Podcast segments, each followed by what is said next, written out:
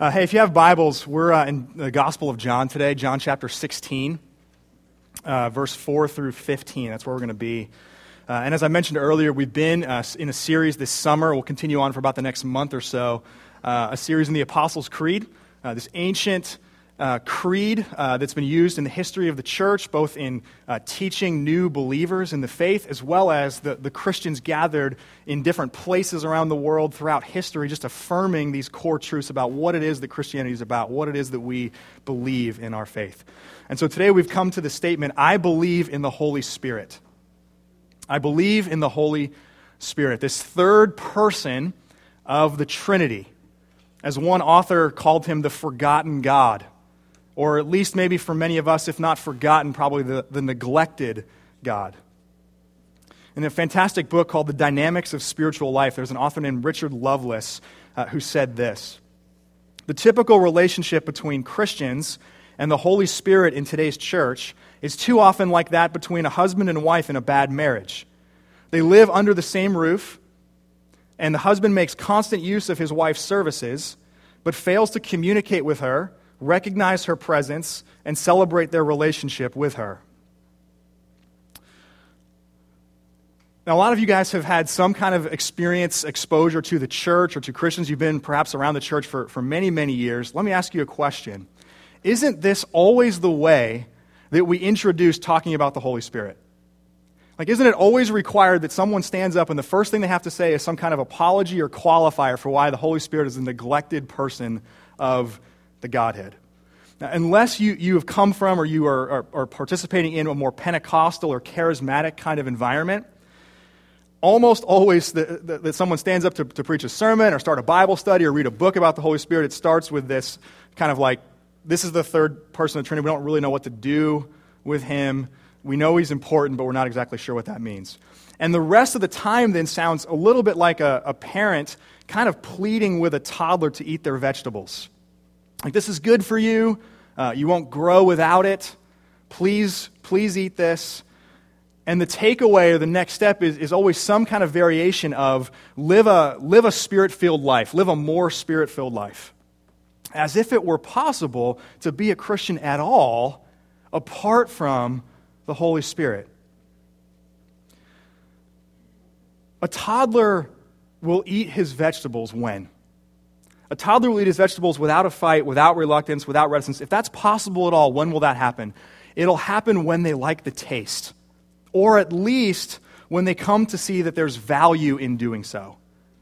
Right? We do things joyfully, we do things willingly when we become deeply convinced by either enjoyment or by seeing the worth of something.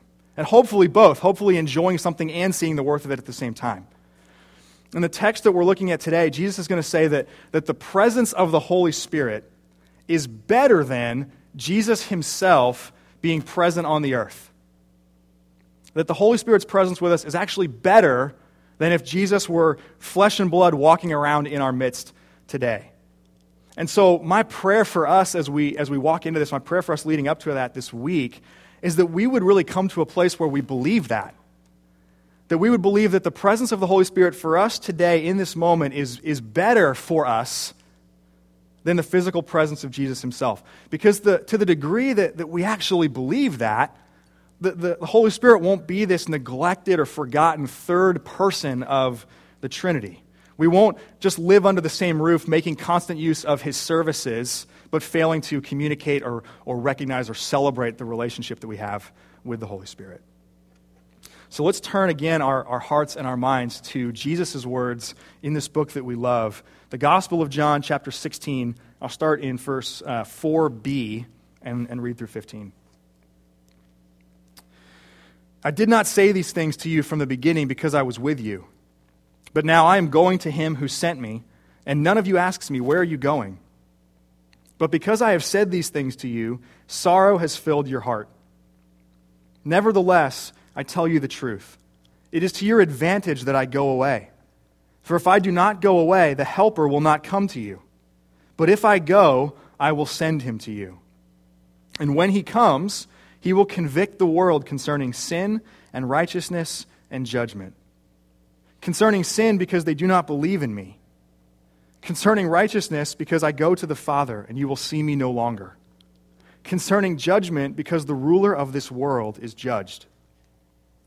I still have many things to say to you, but you cannot bear them now.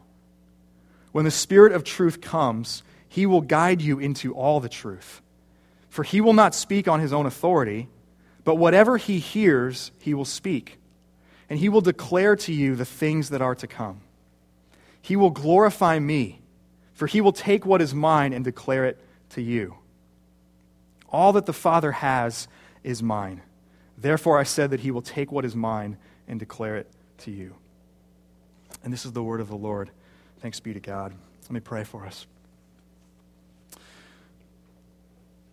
Holy Spirit, we pray this morning that you would guide us by the words of God, by your truth, that in your light we would see light, that in your truth we would find freedom, and that in your will we would discover peace. Do that work in our hearts that only you can do, Spirit of God.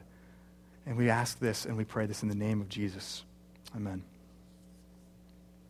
So, in light of Jesus' words here in, in John chapter 16, three things uh, that we'll consider with the, the time that we have uh, left this morning the Spirit's work in the world, the Spirit's work in Christians, and then treasuring this advantage of the Holy Spirit that Jesus talks about. Spirit's work in the world, the Spirit's work in Christians, and treasuring the advantage of the Holy Spirit.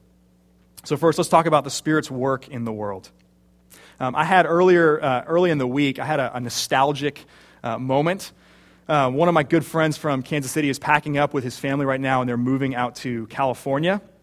And Facebook, as it does from time to time, if you use Facebook or other, I think other social media tools do this too, um, puts like reminders on your newsfeed. It shows you things you've posted from years gone by and it brought one back from like six or seven years ago. Uh, memories of our friendship. It got me thinking about just the good times that we had when we, when we both lived in the same town. But nostalgia is a, is a really funny thing. Uh, these, the, the, memories of nostalgia, they, they stir this longing for these days that, that have gone by, for these times in the past. But when we're actually there in the past, are we, are we really living in those moments? Are we really soaking up those moments, enjoying those moments? If you're like me, often in those moments, we're, we're experiencing in those moments nostalgia for a time even before that. And so we can actually live a lot of our lives kind of constantly looking backward to something that's gone before, thinking, wouldn't it be better if I could go back when fill in the blank? Or I wish, you know, I wish I could go back. Weren't things so much better back then? And I think that's probably how a lot of us have thought about life with Jesus, the Christian life. Weren't things so much better when Jesus walked around as flesh and blood on the face of the earth? Wasn't, didn't that make faith in him and following him, didn't that make it easier? And I've thought this, and perhaps you have too. I wish I could go back and experience firsthand uh, Jesus' teaching or his miracles, him healing people who were sick, or even bringing some dead people back to, to life again, or casting out demons, all the kinds of miraculous things that Jesus did.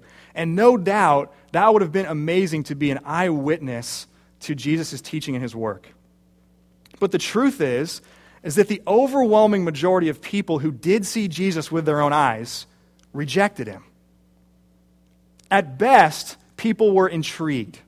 And at worst, they were suspicious enough to plot his death and to cry out for his crucifixion among the crowd that, that did that.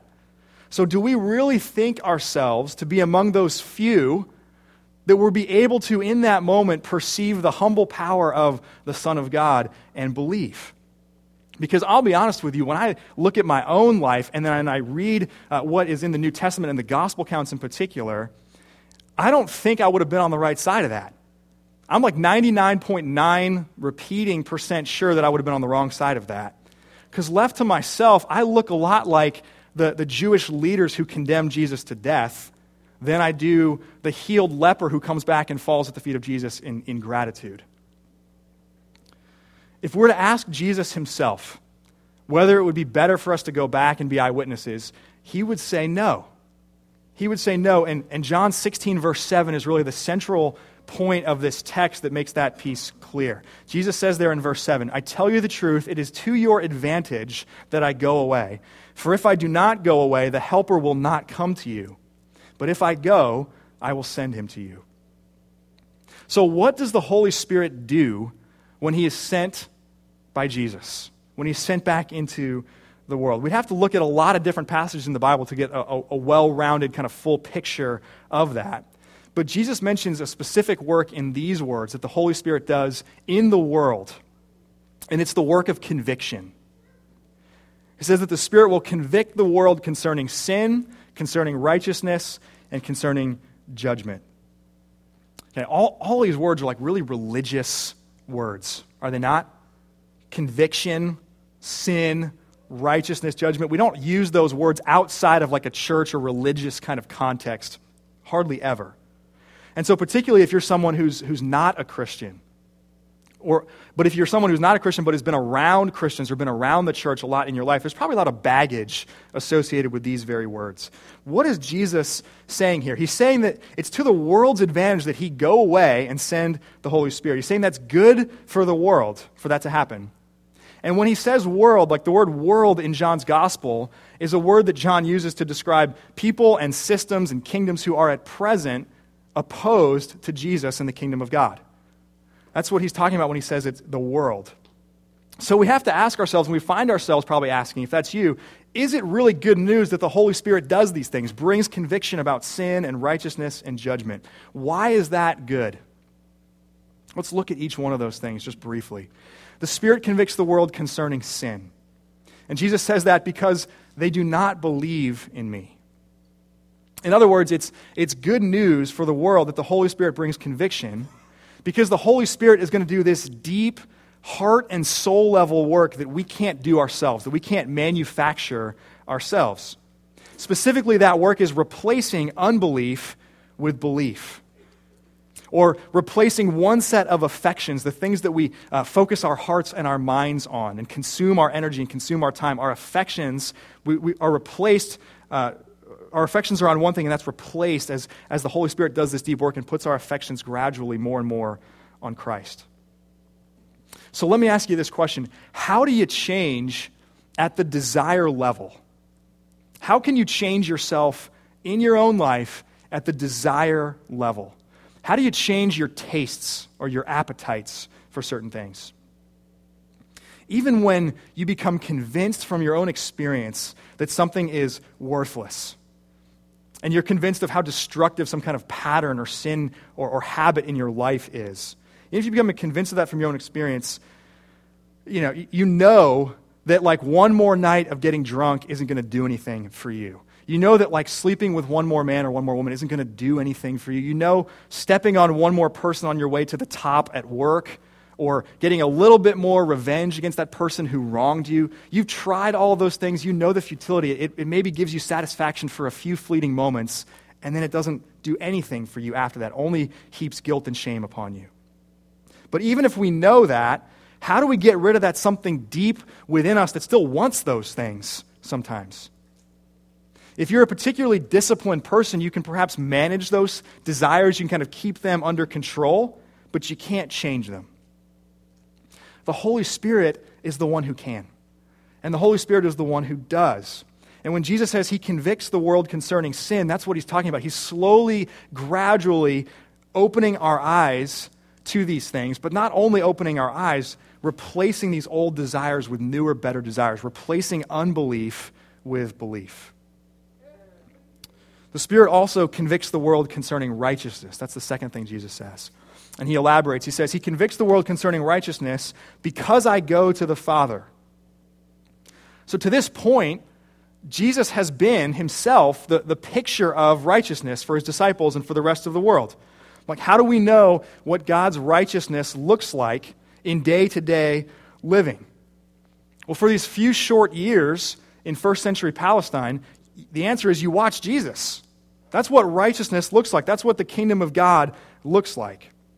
But as he's preparing to go to the Father, he's preparing his disciples for that. He says, We need something else to teach us what righteousness looks like. And that's what the Holy Spirit, that's what the Helper does.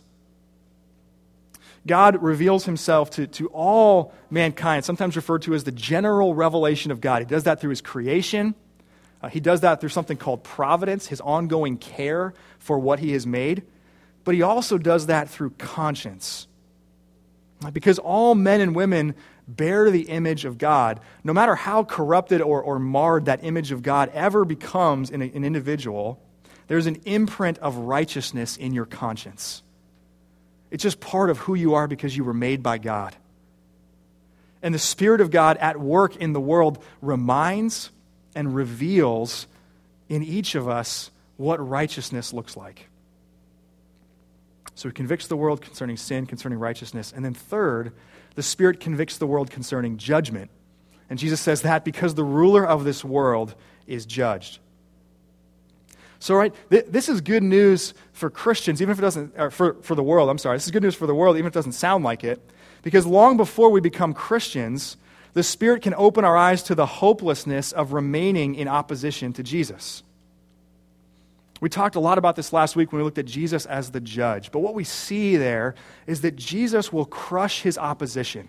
He's a merciful Savior who invites all to come and follow him and be rescued by him. But in the end, he crushes his opposition.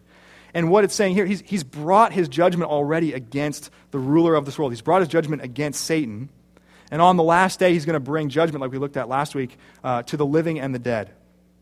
So even when, even if our desires haven't changed. Even if you couldn't care less what righteousness looks like, even if you've bid farewell to your conscience years ago, the Holy Spirit can serve kind of a similar role to, if you're familiar with A Christmas Carol by Charles Dickens, the Holy Spirit can kind of serve a similar role to the Ghost of Christmas Future. In that story, uh, the Ghost of Christmas Future shows Scrooge what the trajectory of his life looks like, and it's tragic. People are bickering over his few remaining possessions. He was so miserly in this life, he has no friends, no relationships. It's this tragic end. Well, the Holy Spirit, pointing to the example of Satan's judgment, can open our eyes to the tragedy of our future apart from Christ if we remain in opposition to him. So, this is what Jesus is saying when he says that it's good that the Holy Spirit will come and bring conviction. But let me give you another lens through which to look at this same thing. Why is it good that Jesus go away and that the Holy Spirit come? One micro example of that for me, and I think many of you could say the same thing, is because I'm a Christian. Why is it good news? Because I'm a Christian. I am a Christian because of the Holy Spirit. Right? Because Jesus went away, first to death, then raised from the dead, then to the right hand of the Father in heaven, and then sending the Spirit to the convict the world, and that's me left to myself. Right? Who is the world? Who are those people that are in opposition to Jesus? That's me left to myself. But through the conviction of the Spirit, the work that the Spirit has done in me, I no longer have to be that self righteous Pharisee who condemns Jesus and condemns the, the work of the kingdom of God in the world. My heart is changed by the Spirit of God to become more like that healed leper who, who falls at the feet of Jesus in, in gratitude. And the same thing is true for many of you for, for any who are Christians, we believe because the Spirit of God is in the world. The overwhelming evidence of our lives points to the fact that if you and I were around when Jesus was walking around in flesh and blood on the earth, we would have rejected him. But when Jesus leaves and the Spirit comes, that's when huge numbers of people start to come to faith in Christ and start to follow him. That's when the gospel starts to explode and expand to the ends of the earth. And if you fast forward that now nearly 2,000 years, that is the continuing massive global work of the Spirit of God that you and I are caught up into. Why am I a Christian? Why are you a Christian? It's because of the Holy Spirit. So you can add, you know, our names. You can add my name, and for any who, uh, for whom that's true, you can add your name to the list of evidences of why it's to the world's advantage that Jesus go away and the Spirit come. Okay, if that's the Spirit's work in the world, let's just briefly talk about the Spirit's work in Christians and then the advantage of the Holy Spirit. Let's talk about the Spirit's work in Christians a little bit. Verse 12 and the first half of verse 13. Jesus says, I still have many things to say to you, but you cannot bear them now. When the Spirit of truth comes, he will guide you into all the truth. Many of you perhaps familiar with the idea that the Holy Spirit is a guide he provides guidance and direction in the Christian life, and that, that whether or not we are actively pursuing that guidance, that we are dependent on it all the time. But John 16 actually helps take that out of uh, maybe a more generic or ambiguous idea and give it some clarity. Specifically, the Holy Spirit guides us and sustains us to bear the words of Christ. That's what Jesus says there. It guides us and sustains us to bear the words of Christ. I don't know if you've ever thought about this. Jesus leaves a ton of stuff undone in his three years of life and ministry. There's a lot that Jesus could have done and chose not to do. There were a lot more people he could have healed. He could have stuck around for a number of years and taught a lot more people personally. He could have built his followership up to more than like the, the 3 or the 12, then 11, then 12 again, or like the 70. He didn't do that. And, he, and there, were, there was a lot that he left not only undone, but unsaid. And that's what he's referring to when he speaks to his disciples here. I have many things to say to you, but what? but you cannot bear them now. And I want us to think about that a little bit this morning. The restraint of Jesus here is a merciful gift to his people. You know how when you and I hold our tongue, it's almost always because what we're about to say is mean uh, or lacks compassion or is unwise. Those are not Jesus' problems. Those are not his problems. His restraint here, he's restraining himself as a kindness, as an accommodation to us to his followers. Because for the disciples then, just as for us now, if Jesus were to, in one moment or even over a short period of time, drop every single aspect of his truth, every single word of his truth on us, it would crush us. How much, how much sin would that expose in us all at once? On top of the destructive and rebellious tendencies I'm aware of in my own life, you might be aware of in your own life, the roots of that go so much deeper, and the evidences of that will be so many more over the course of the rest of our lives. We can't possibly see it all now. There's things that we're blind to. Jesus isn't willing to leave us in that, but that's where the gift of the Holy Spirit really becomes an advantage. The Spirit will guide us incrementally into the truth of Christ so that our lives might increasingly conform to His truth, to His words. And what's more, the Spirit is the one who sustains us as He guides us. See, the Spirit of God is both the guide and the guarantee. The Spirit of God is both the guide and the guarantee. The Apostle Paul speaks of the Holy Spirit in a couple different instances as a deposit guaranteeing our inheritance. In other words, when we put our faith in Christ, we receive the presence of the Holy Spirit, and that is assurance to us that we really have been united with Christ. We are being saved by Him. We will be saved by Him. The Holy Spirit keeps us as that deposit, as that guarantee. And so, as He guides us into the truth of Christ, which for all of us who have experienced that, which I think is all of you, it's a painful pruning process to increasingly understand the truth of Christ and then try to live your life in light of that. As He guides us into that, the Spirit also sustains us, keeps us. He is our guide and our guarantee. And just a few minutes ago, you heard these six men and women up here affirm these words In humble reliance upon the grace of the Holy Spirit, I will seek to live as a follower of Christ with all of my heart, mind, soul, and strength. The only reason that that is even remotely possible to commit your life to. To say wholeheartedly, soul, mind, spirit, strength, uh, I will give my entire being to following Christ. The only reason that's possible is because of the sustaining grace of the Holy Spirit. He'll guide us into that, and He'll keep us as He does. Lastly, treasuring the advantage of the Holy Spirit. How do we treasure this advantage of the Holy Spirit? This text, as, as I said earlier, doesn't say everything there is to say about the Holy Spirit, it doesn't speak at all about the specific kinds of gifts that the Holy Spirit uh, gives to Christians to use for the good of, of the body of Christ and the good of the world. Uh, this fall, we're going to study the book of 1 Corinthians together, and Paul devotes a good amount of time in 1 Corinthians to those kind of gifts that the Spirit gives. So hopefully, we'll get some good time to do that together uh, this fall. But where I want us to land today is to walk away with a deeper sense of why we love and why we believe in and why we treasure the Holy Spirit. And the, the, the, biggest reason is, is what it says there in verse 14. The Spirit is the one who glorifies Jesus. The Spirit points us to Jesus. The Spirit is our access to Jesus, who himself is our access to God the Father.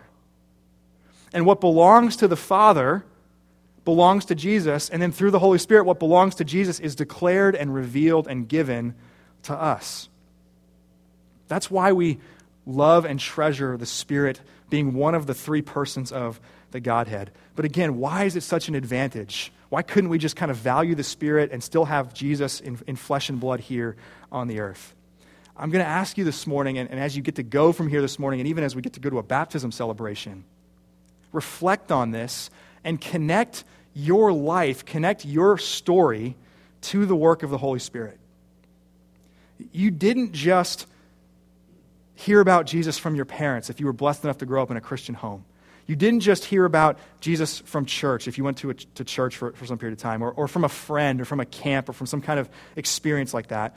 You are a Christian because the Holy Spirit brought conviction. You are a Holy Spirit. You, you are, sorry, you're not a Holy Spirit. You are a Christian. You enter the kingdom of God because the Holy Spirit has done that deep work uh, in your heart that you could not possibly do on your own. And I mentioned this a little bit earlier, but covenant entrance days for me are some of my favorite days that we ever do as a church. And it's because of this very thing. Whether someone was a rule follower who, in their rule following, gave God the stiff arm and said, I can take care of this on my own, God. Just give me what's give me heaven and I'll earn that by my good works. Or whether there's someone that stiff armed God by saying, I want nothing to do with you. I want to do my own thing and rebelled against him just overtly. The Spirit of God is the one that brings conviction. The Spirit of, the one, of, God, of God is the one that, that breaks up the hardness in our hearts, that actually rips out the hard hearts of stone that we once had and puts in soft hearts of flesh in place. And we've heard how that's been true for six men and women today. That is true for anyone who has already come into covenant here at Liberty. That will be true for anyone who does come into covenant. Even more than that, even more than that, that the Holy Spirit is in the world today, that He's done that work in some of us that means there are other people living on your street right now, or working in your office right now, or in your school right now, or on your sports team, or some other kind of team right now, or in your family right now, that you and I will one day get to call brother or sister in Christ. And it's because the Holy Spirit is at work in the world. And he's at work in the world in a way that the incarnated flesh and blood Jesus did not work in the world not only will the Holy Spirit continue to bring many into God's kingdom, but all who enter and all we who have entered will be sustained through every moment of our lives by this reliance upon the ongoing grace of the Holy Spirit. He will be the one that guides us into truth, He will be the one that guarantees our inheritance as He does. So, together, let's continue to cultivate this and be a church, be a community of people that celebrate the person and the work of the Holy Spirit not just on a couple Sundays a year when it's the topic for us to consider. I, I long for a day that I, ha- that I get up to talk about the Holy Spirit and I don't feel inclined to qualify it by saying this is the one we neglect. I would love for that day to come and to be true of us as a community. So may we long to experience even more of the work of the Holy Spirit in our lives, the work of the Holy Spirit in our world, and really treasure the advantage that is ours in Him. Amen. Let me pray for us. Holy Spirit, you have done unbelievably powerful work in this world and in my life and in the lives of many. And as we got to see and even hear some specifics about six people today in whom you've done that work, may it, may it remind us of your grace and kindness to us. May it remind us of the advantage it is, Spirit, that you are with us, present with us in this world. And may it also whet our appetites and, and give us a deeper longing to see you do even more powerful work in the world, in our neighborhoods, in our workplaces. That, you're, that you being present in this world, that you being at work in this world means that many more will come. Many more will come to be convicted of sin and righteousness and judgment, and their affections will be changed by you. Their desires will be changed. Their hearts will be changed. May we look for evidences of, of how you are at work May we come alongside and run right into that work alongside with you. And we pray that as we come to this table this morning, Spirit of God, we would not only look backward and, and remember what Jesus has done, but we would know that by your presence among us, your presence in us, Spirit of God, we get to experience in a special way that we are united with Christ when we come to this table. United with one another in community, but more than anything, united with you. Thank you for your kindness to us, your power at work on our behalf, Holy Spirit. And we pray that in the name of Jesus. Amen.